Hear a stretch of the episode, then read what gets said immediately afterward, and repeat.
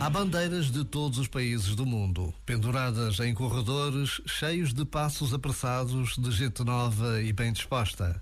São as dezenas de voluntários da Jornada Mundial da Juventude Lisboa 2023 que já trabalham na sua sede oficial. Uma sede de portas abertas a todos, que está cada vez mais barulhenta porque cheia de vida e de esperança.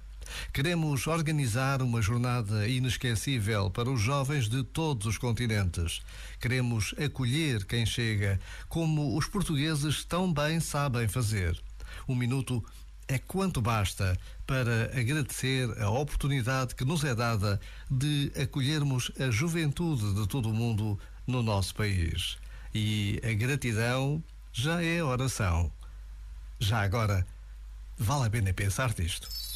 Este momento está disponível em podcast no site e na app.